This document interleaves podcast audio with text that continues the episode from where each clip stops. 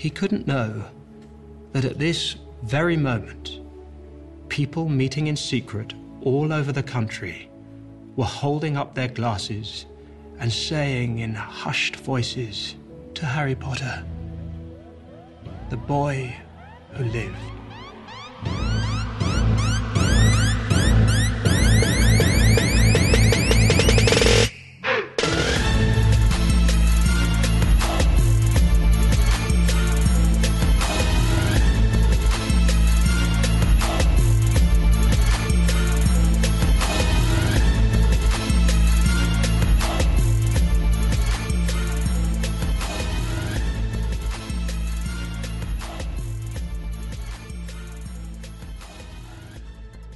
سلامی دوباره به همه شما دوستای عزیزم. خوبید خوشید. با سرما چه می‌کنید؟ امیدوارم که توی خونه های گرمتون نشسته باشید و از پادکست موج اشپیل لذت ببرید. قسمت قبلی چطور بود؟ رادیو جادویی رو دوست داشتید؟ خیلی خیلی خوشحال میشیم اگه نظراتتون رو با همون در میون بذارید تا ما هم بتونیم روی نقطه ضعفمون کار کنیم و پادکست بهتری تولید کنیم. البته می‌خوایم یه بخش جدید هم به موج اشپی اضافه کنیم و کامنت شما دوستای خوبم رو بخونیم و تا جای ممکن بهشون جواب بدیم. اگه حرفی به گوینده خاصی دارید یا سوالی می‌خواید ازشون بپرسید هم می‌تونید توی کامنت ها بگید و قسمت بعد ما حتما اونا رو می‌خونیم. امروز هم طبق روال همیشهمون با پیمان یه تحلیل شخصیت جالب دیگه شروع می‌کنیم. شخصیتی که خیلی بعید می‌دونم تا حالا به همه جنبه هاش فکر کرده باشید. مطمئنم که از این بخش خوشتون میاد. بعد از اون علیرضا یه تحلیل فیلم و کتاب دیگه برامون آورده. فیلمی که فکر می‌کنم همه فانتزی دوستا به شدت منتظرش باشن. کلاه گروه بندی که این قسمت محتاب نتونست پیشمون باشه. و ناز به جای اون کنار علی میشینه. و یه بخش جدید درباره وسایل جادویی داریم که آلبوس براتون کامل توضیح خواهد داد. بریم و با هم ببینیم شخصیتی که این هفته پیمان برامون تحلیل می‌کنه کیه.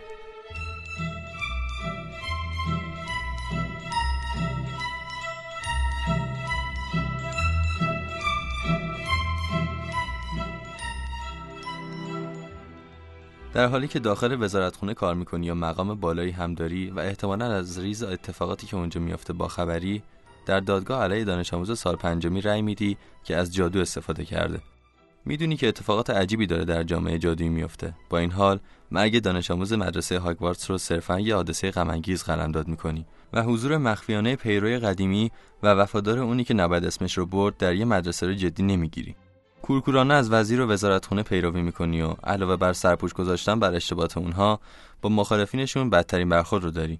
حتی در مورد مسائلی که ازشون اطمینان نداری اگر عقیده کسی مخالفت باشه دروغگو خطابش می‌کنی یا بدترین مجازات ها رو براشون تعیین می‌کنی. توی مدرسه بچه ها اساتید و مدیر عقایدشون درباره وضع فعلی جامعه جادویی بهت میگن. ولی تصمیم می‌گیری دقیقا مخالف خواستشون عمل کنی. در زمانی که می‌تونی با آموزش عملی به بچه ها جو مدرسه و ترس حاکم بر اون رو کمتر کنی تصمیم می‌گیری تئوری ترین کلاس ممکن رو براشون برگزار کنی. رفتارت با دانش آموزان مدرسه فقط برای آزار و کوچک کردن اونهاست و برای این هدفت قوانین عجیب و غریبی هم تصویب می‌کنی و حتی یه گروه از دانش آموزا رو هم مسئول آزار و دیدبانی بقیه می‌کنی. ولی ماجرا به اینجا ختم نمیشه. وقتی مسئول نظارت بر اساتید مدرسه میشی به خودت اجازه میدی هر گونه رفتار و برخوردی با اساتید مدیر گروه ها و بقیه کارکنان داشته باشی. در کنار اینها به شدت نجات پرست هستی. از تصویب قانون ضد گرگینه که امکان کار کردن برای اونها را غیر ممکن کرد گرفته تا سمتی که بعدها در وزارتخونه پذیرفتی و مأمور به سلابه کشیدن ماگلزاده شدی. تو آمبریج هستی یکی از بزرگترین مشکلات دوران تحصیل پسر برگزیده توی هاگوارتس. مرسی پیمان. دلورس آمبریج همون شخصیت منفیه که هممون میشناسیمش. تقریبا هممون توی زندگی هامون یه دلورس آمبریج داشتیم. معلم، رئیس، خانواده یا هر فرد دیگه که از قدرتش سوء استفاده می‌کنه و به دیگران آسیب میرسونه. شاید دلیل تنفر خیلی زیادمون نسبت به این شخصیت همین واقعی بودنش باشه. بریم سراغ معرفی فیلم. علی رضا این هفته چی برامون داری؟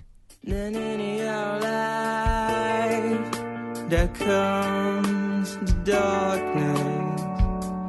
There's a spacecraft blocking out the sky, and there's nowhere to hide.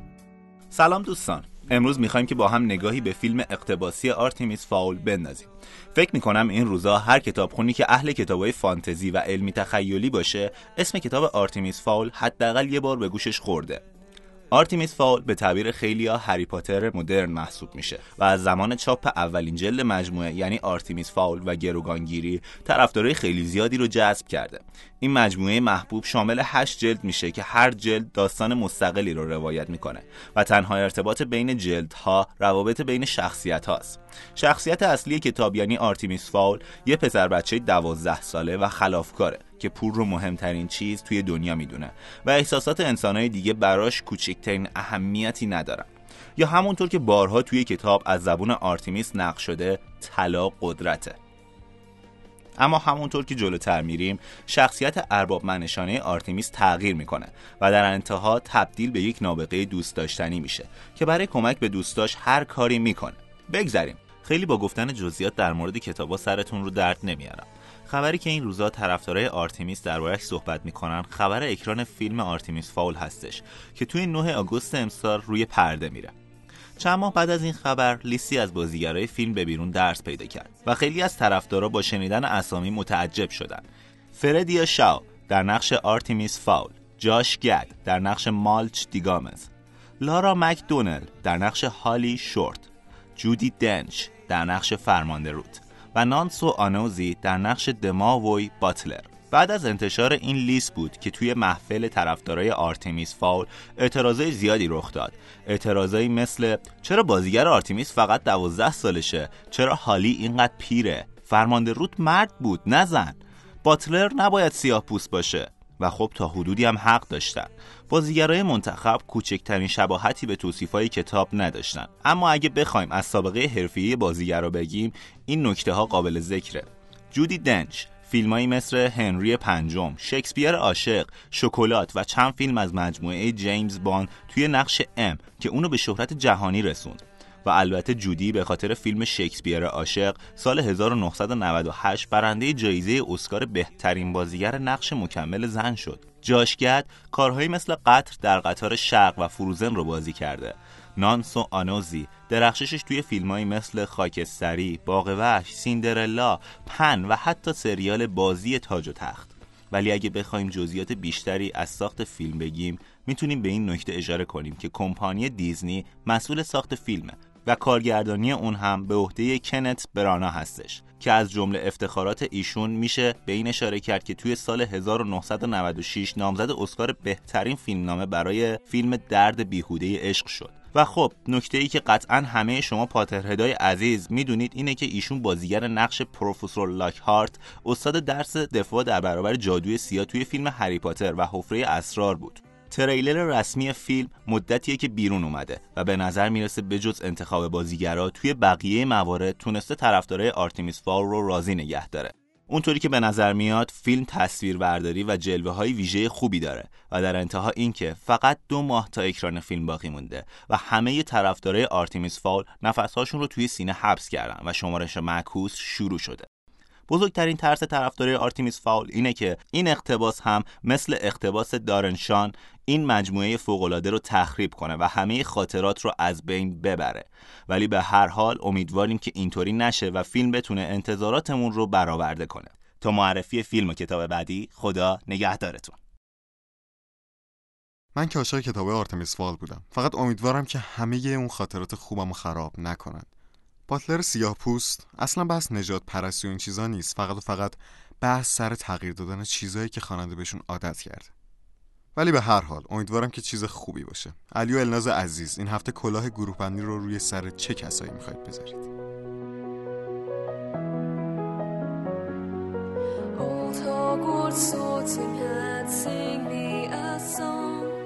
Speak in my head, tell me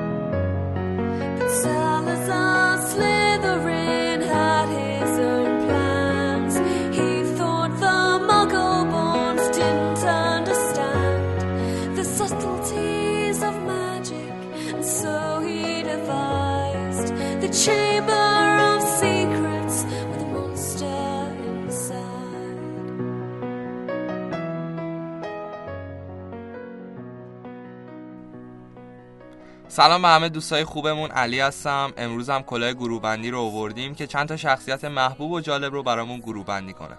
سلام من النازم امروز چون مهتاب نتونسته بیاد من این آیتم رو براتون اجرا می‌کنم. امروز می‌خوایم برخلاف روزای دیگه سه نفر رو براتون گروه بندی کنیم. خب علی شروع می‌کنه. اول از همه میریم سراغ شخصیت لوکی. Look at these people insipid and weak, practically deaf, dumb, and blind. Sometimes I wonder how they even speak. Killing them would be too kind. I bring you freedom from your senseless lies. Give yourself over to me. I bring you peace, surrender your minds. You were made to be ruled. So run for your lives or beg on your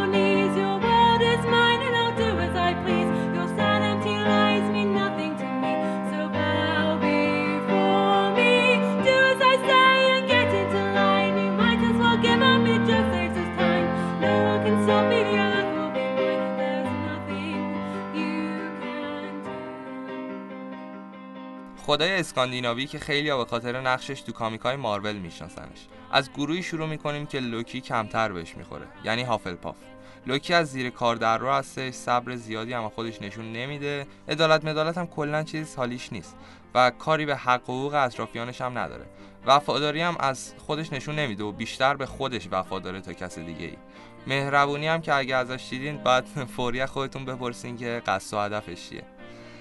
کلا باید دور زرد و مشکی شدن لوکی رو خط بکشید. بعد از هافلپاف بد نیست که سراغ گریفیندوریا بریم که نزدیکی بسیاری با هافلپاف دارن. طبیعتا با همه حرفای گفته شده لوکی خصوصیت جوانمردی گریفیندوریا رو نداره ولی با توجه به همه ماجرایی که شروع می‌کنه شاید بد نباشه جنبه شجاعت لوکی رو در نظر گرفت. و لوکی با وجود اینکه اکثرا از پشت پرده کاراشو انجام میده ولی در مواقع نیاز خودش رو به خطر میندازه و خیلی وقتا گندکاری های خودش رو جمع می‌کنه. این جنبه شجاعت لوکی شاید بیشتر از گریفیندوری بودن به ریون کلایی بودن بخوره و نشونه‌ای خلاقیت و ذهنیتی باشه که تو قالبای قدیمی فکر نمی‌کنه. لوکی یکی از خلاق ترین خدایانه و مسائلی ذهنش رو درگیر می‌کنه که ذهن بقیه خدایان رو مشغول نمی‌کنه و برای مشکلات راه حل های مختص به خودش رو ارائه میده که بعضا این راه حل ها مربوط به بچه آوردن هم میشه مثلا اسلیپنیر هوش، شخصیت فردگرا، شوخ طبعی همه خصوصیاتی هستن که لوکی رو دانش آموز مناسبی برای ریونکلا می‌کنه. ولی باید دید که آیا جنبه ریونکلایی لوکیه که بیشتر میچربه یا اسلیترین.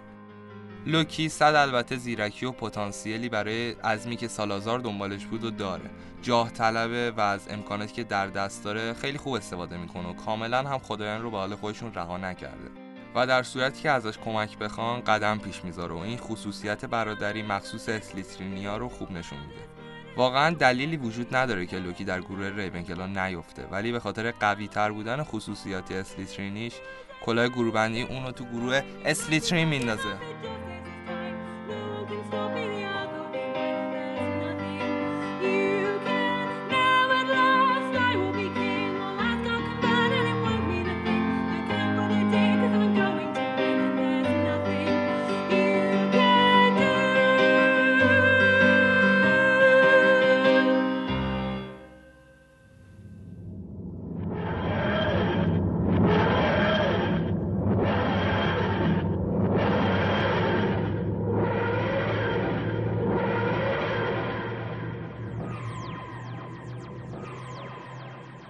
شاید این صدا برای خیلی صدای امید و آرامش باشه.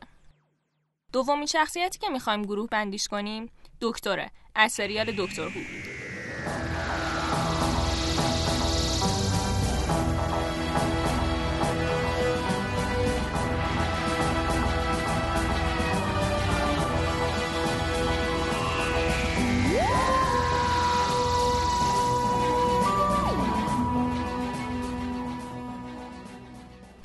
اینکه کلا شخصیت دکتر رو بررسی کنیم. یا یکی از 13 چهرش رو یکم دودل بودم. که تصمیم گرفتم دکتر مورد علاقه خودم رو گروه بندی کنم. پس میریم سراغ دکتر دهم. احتمالا همتون یا کم کم یه قسمت از این سریال طولانی رو دیدید یا حداقل اسمش رو شنیدید و یه چیزی دربارش می‌دونید. ولی من اولش یه توضیح میدم که گیج نشید. اول باید بگم که دکتر انسان نیست. یه آدم فضاییه. یه Time Lord از سیاره گلیفری. یه ماشین زمان داره که می‌تونه باهاش به هر نقطه ای از زمان و مکان سفر کنه. Time ها در ظاهر بیشتر شبیه انسان ها هستند و عمر خیلی خیلی طولانی دارن. یه جورایی فنا ناپذیرن هر بار که از کهولت سن یا آسیب وارده در حال مرگ باشن می‌تونن regenerate کنن و در یک بدن و ظاهر جدید و خصوصیت جدید برگردن. ممکنه مرد، زن، پیر، جوون یا هر شکلی باشن. دکتر معمولا همراه یک یا چند نفر با تاردیس سفر می‌کنه. و سیارات و موجودات مختلف به خصوص زمین و انسانها رو نجات میده. تو این آیتم سعی می‌کنم اطلاعات کلی بهتون بدم و چیزی رو زیاد spoil نکنم چون خودم رو spoil خیلی حساسم ولی خب قبل از شروع گروه بندی باید بگم که با هر regenerate دکتر خصوصیات و علایق متفاوتی پیدا می‌کنه. ولی ذاتش تغییر نمی‌کنه و تبدیل به فرد کاملا متفاوتی نمیشه. یعنی اینکه دکتر توی این همه فصل هر فصل شخصیتش تغییر می‌کنه؟ دکتر هر دفعه که ریجنریت می‌کنه یعنی هر دفعه که تقریبا میشه گفت میمیره و توی یه ظاهر جدید برمیگرده تغییر می‌کنه و کلا یه آدم جدید با خصوصیات جدید میشه. مرسی. بیان گروه به گروه پیش بریم. دکتر کارکتر مهربون و به فکریه و این از هدف اصلیش که کمک به دیگرانه هم مشخصه. خیلی هم سخت کوچ و با پشت کاره. یکی از ویژگی های بارز دکتر اینه که تا لحظه آخر میجنگه و هرگز تسلیم نمیشه. یه شعارم داره. Never cruel or cowardly. Never give up. Never give in. یا بیرحمی هرگز بزدلی هرگز هرگز بیخیال نشو هرگز تسلیم نشو. اینا ویژگی های حافل پافن به علاوه وفاداری. دکتر به شدت فرد وفاداری و هر کاری که از دستش بر بیاد برای کسایی که بهشون وفاداره انجام میده. از کل جامعه انسان ها گرفته تا همراهان خودش. پس تا اینجا یه حافل پافی خیلی خوبه. ولی دکتر همچنین خیلی ریسک می‌کنه. محافظه کاری هافلپافیا رو نداره و تقریبا توی هر سفرش و توی هر ماجراجویی جون خودش رو برای نجات دیگران به خطر میندازه. وفاداری به دوستاش رو هم دوباره میشه بهش اشاره کرد. علاوه بر این آدم شوختب و شادیه که بیشتر با روحیه گیرفندوریا همخونی داره.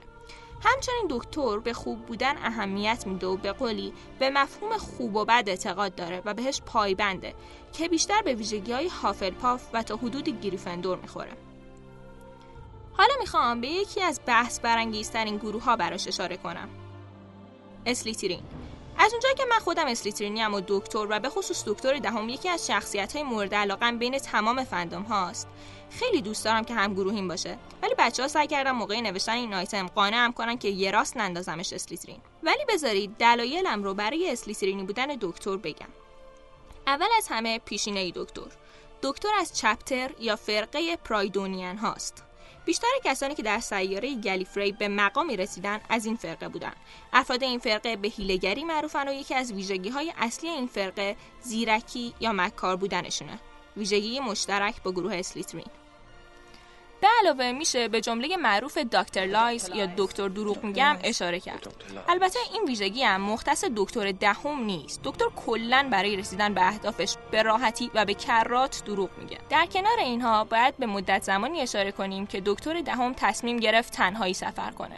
توی اون زمان دکتر به شدت تغییر کرده بود و به نوعی بیرحم شده بود و بهش هم میگن وقتی زیادی تنهایی سفر می‌کنه اینجوری میشه.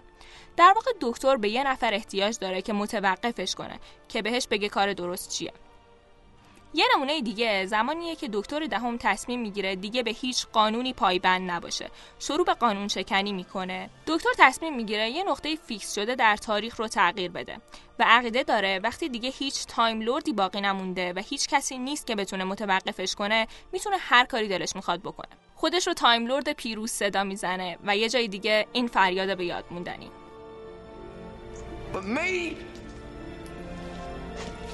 I could do so much more. So much more! اما من می‌تونستم کارهای بیشتری بکنم. کارهای خیلی بیشتری. و این نشون از جاه طلبیش داره. همچنین دکتر کلا به افراد کمی اعتماد می‌کنه و دایره اطراف خودش رو بست نمیده و برای وفاداری ارزش زیادی قائله.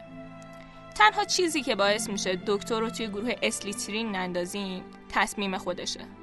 دکتر تقریبا از تمام این موقعیت ها سربلند بیرون میاد و همیشه حواسش هست که باید خودش رو کنترل کنه و کار خوب رو انجام بده و مهربون باشه. کلا همیشه به انتخابای ما اهمیت بیشتری میده تا ذاتمون. اما آخرین گروه ریون کلاس علاوه بر هوش بالا و اهمیت بالایی که برای هوش قائله هیچ گونه نجات پرستی نداره و به انسانها و هر گونه نژاد دیگه دائم کمک می‌کنه و اونها رو با دید پایین تر از خودش نگاه نمی‌کنه. تعریفش از سرگرمی سفر به بزرگترین کتابخونه دنیاست و کتاب رو بهترین اسلحه می‌دونه. مدام به باهوش بودن خودش اشاره می‌کنه و اعتماد به نفس بالایی هم داره. و یه نکته دیگه ای که شاید یه کمی با ریونکلای بودنش در تضاد باشه اینه که اهمیت میده دیگران دربارش چی فکر می‌کنن. چشمای دکتر ضعیف نیست ولی عینک می‌زنه چون باعث میشه باهوشتر به نظر برسه. و البته نسبت به باقی دکترها تیپ معقولتری هم داره. در نهایت کلاه گروه بندی دکتر دهم رو توی گروه ریونکلا میندازه. خب مرسی. و اما میریم سراغ شخصیت بعدیمون.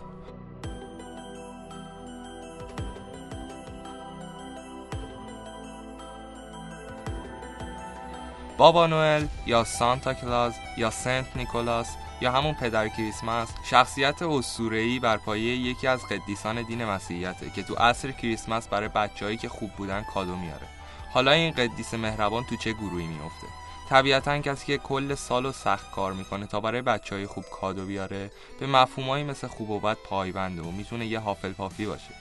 ولی ما می‌خوایم روی این مسئله یه ذره بحث کنیم. خب قطعا کسی که می‌تونه در عرض یک روز کل جهان و یا بهتر بگم کل جهان مسیحیت رو بگرده و کادوهای هر فرد رو بهش بده توی انتخاب مسیر فرد ماهریه. بابا نوئل توی سورتمش فقط خودش و کادوهاش البته به همراه چند تا گوزن که همراهشن. پس میشه حدس زد که این خود بابا نوئله که این مسیریابی رو انجام میده.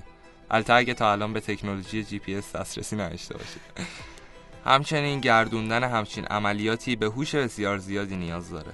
ولی به خاطر روش خیلی ساده و بدون خلاقیتی که بابا نوئل برای تشویق بچه ها در نظر گرفته. یعنی چی روش ساده؟ یعنی اینکه خیلی معمولی گفته که هر کی بچه خوبی باشه واسش کادو میارم و اینکه هر کی نباشه کادو نمیارم. و البته اینکه بین بچه های فقیر و پولدار هم تبعیض قائل میشه و کسایی که تو خانواده های مرفه هستن خانواده هاشون از طرف بابا نوئل بهشون کادوی بهتری میدن. و همین باعث میشه که این شخصیت تو گروه ریونکلا قرار نگیره. حالا که حرف تبعیض شد و شاید نامردی باشه ولی بد نیست که سراغ اسلیترین بریم. قابلیت مدیریت یکی از خصوصیاتیه که خیلی به گروه اسلیترین می‌خوره و فقط هوش ریونکلایی نیست که تو این زمین خودشو نشون میده. بابا نوئل کلی هم الف داره که تو قطب شمال به کار گرفته و معلوم هم نیست شرایط کاریشون اصلا چیه. با توجه به اینکه بابا نوئل درآمدی نداره بعید نیست که پولی به این الفای بیچاره هم نده. و خب این خیلی شبیه برخورد اکثر اسلیترینیا با جنهای خونگیه. از طرفی هم بابا نوئل با دادن کادو فقط به بچه های خوب خیلی از بچه ها رو شرطی و حتی پول پرست می‌کنه. بهشون میگه که پاداش خوب بودن گرفتن یه کادوی مادیه و انتظارات بچه ها رو بالا می‌بره و بچه ها رو به خرید تشویق می‌کنه. اینکه بابا نوئل تبلیغات غیر مستقیم داره و تو کار خیر به دنبال ارزش های معنوی نیست ممکنه مفهوم دیگه هم داشته باشه و می‌تونه نشونگر هیلگری اسلیترینی باشه. و خب گروه گریفیندور میمونه. که توی نگاه اول می‌خوایم هدف بابا نوئل که تشویق بچه رو در نظر بگیریم. صد البته که به جوون مردی گریفیندوریا میاد. آدمی هم هستش که بدون اجازه وارد خونه های مردم میشه و بهترین کاندیدا برای همچین کاری گریفیندوری های غیور هستن. رنگ لباسی هم که بابا نوئل برای خودش انتخاب کرده قرمزه که بیشتر به گریفیندوری های شاداب می‌خوره تا اسلیترینی حساب کرد. و در آخر کلاه گروبندی به بابا نوئل انتخاب بین اسلیترین و گریفیندور رو میده. که احتمال زیاد هم گریفیندور انتخاب کنه. نه؟ نظرتون چیه؟ من رو همینطور فکر می‌کنم. نظر شما در مورد این شخصیت ها چیه؟ به نظرتون گروهاشون درسته؟ در ضمن هر شخصیت دیگه که دوست دارید گروه بندی کنیم هم توی کامنت ها به همون بگید. مرسی.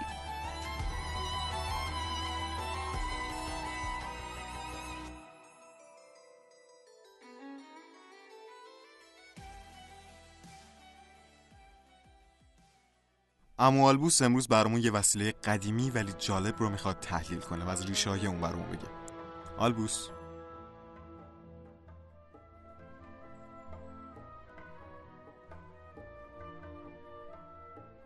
یکی از جادویی ترین خواسته های آدما تو تمام طول تاریخ قدرت پرواز بوده.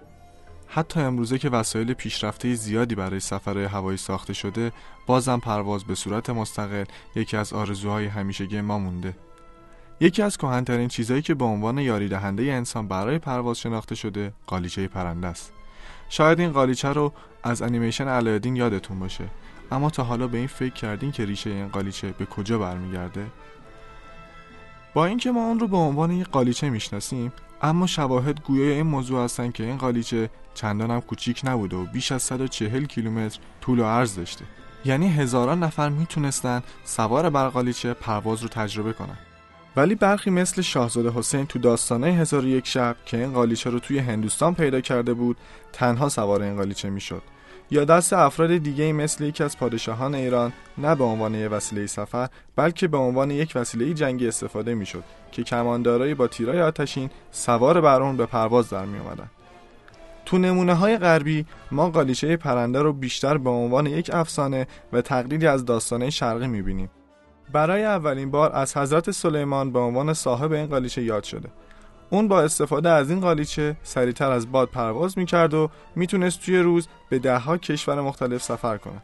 اما حضرت سلیمان زیاد صاحب این قالیچه نموند و اون رو به ملکه سبا هدیه داد.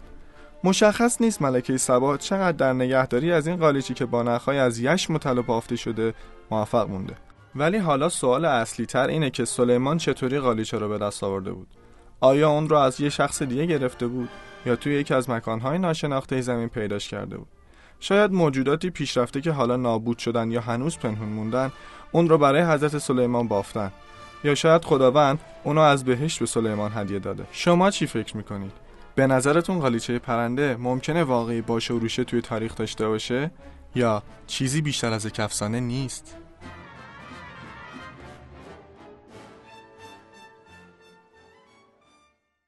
چقدر جالب ریشه های تاریخی یه سری وسایل جادویی واقعا شگفت انگیزه ممنونی مالوس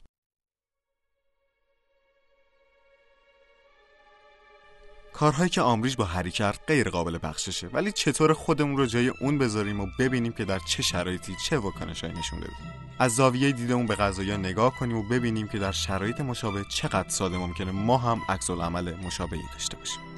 بریم و جنبه دوم شخصیت پیمان رو با هم بشنویم.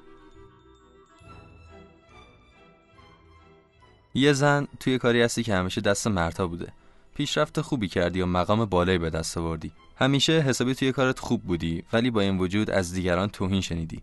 صدات خیلی جیغه لباسات زیادی زنون است. سلیقت حال و همزنه ولی همیشه در مقابلشون خودتو کنترل کردی. هرگز صداتو بالا نبردی و منطقی حرفاتو زدی. ولی حالا یکی از مهمترین فرصت های زندگی تو بهت دادن و داری به مدرسه فرستاده میشی که در بحرانه. و تو معموری تا اوضاعشو درست کنی. مدیر اونجا درباره مدرسه بهت توضیح میده ولی از ایده ها و راه حلای تو خوشش نمیاد. با اینکه واقعا ضروری هن. مشکلات زیادی سر راهت داری ولی از پسشون برخواهی اومد.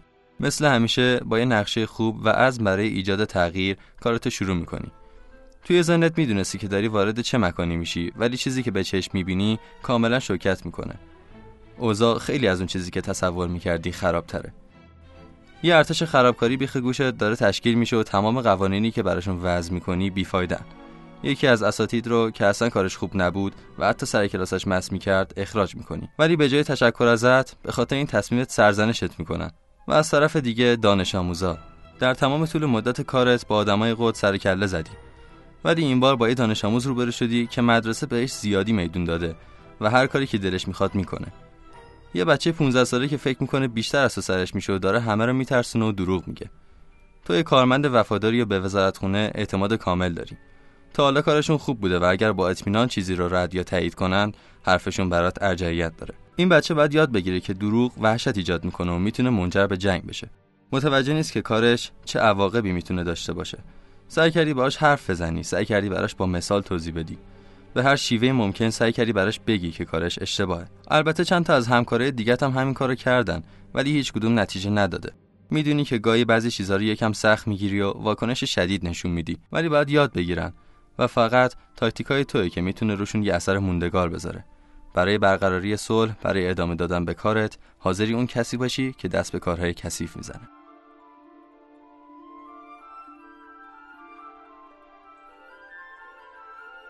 امیدوارم که از موج اشپیر راضی باشید دوستای خوبم بقیه قسمت های پادکست ما رو هم می‌تونید همینجا توی پلتفرم صوتی شنوتو گوش بدید یادتونم نره که نظرهای خودتون رو بهمون به بگید توی قسمت بعدی حتما اونا رو می‌خونیم و بهشون جواب میدیم تا یه روز جادویی دیگه خدا نگهدار You know deep down you deserve to be punished, don't you, Mr. Potter? I admit I've been both vicious and ambitious. They weren't kidding when they said, Beware that witch.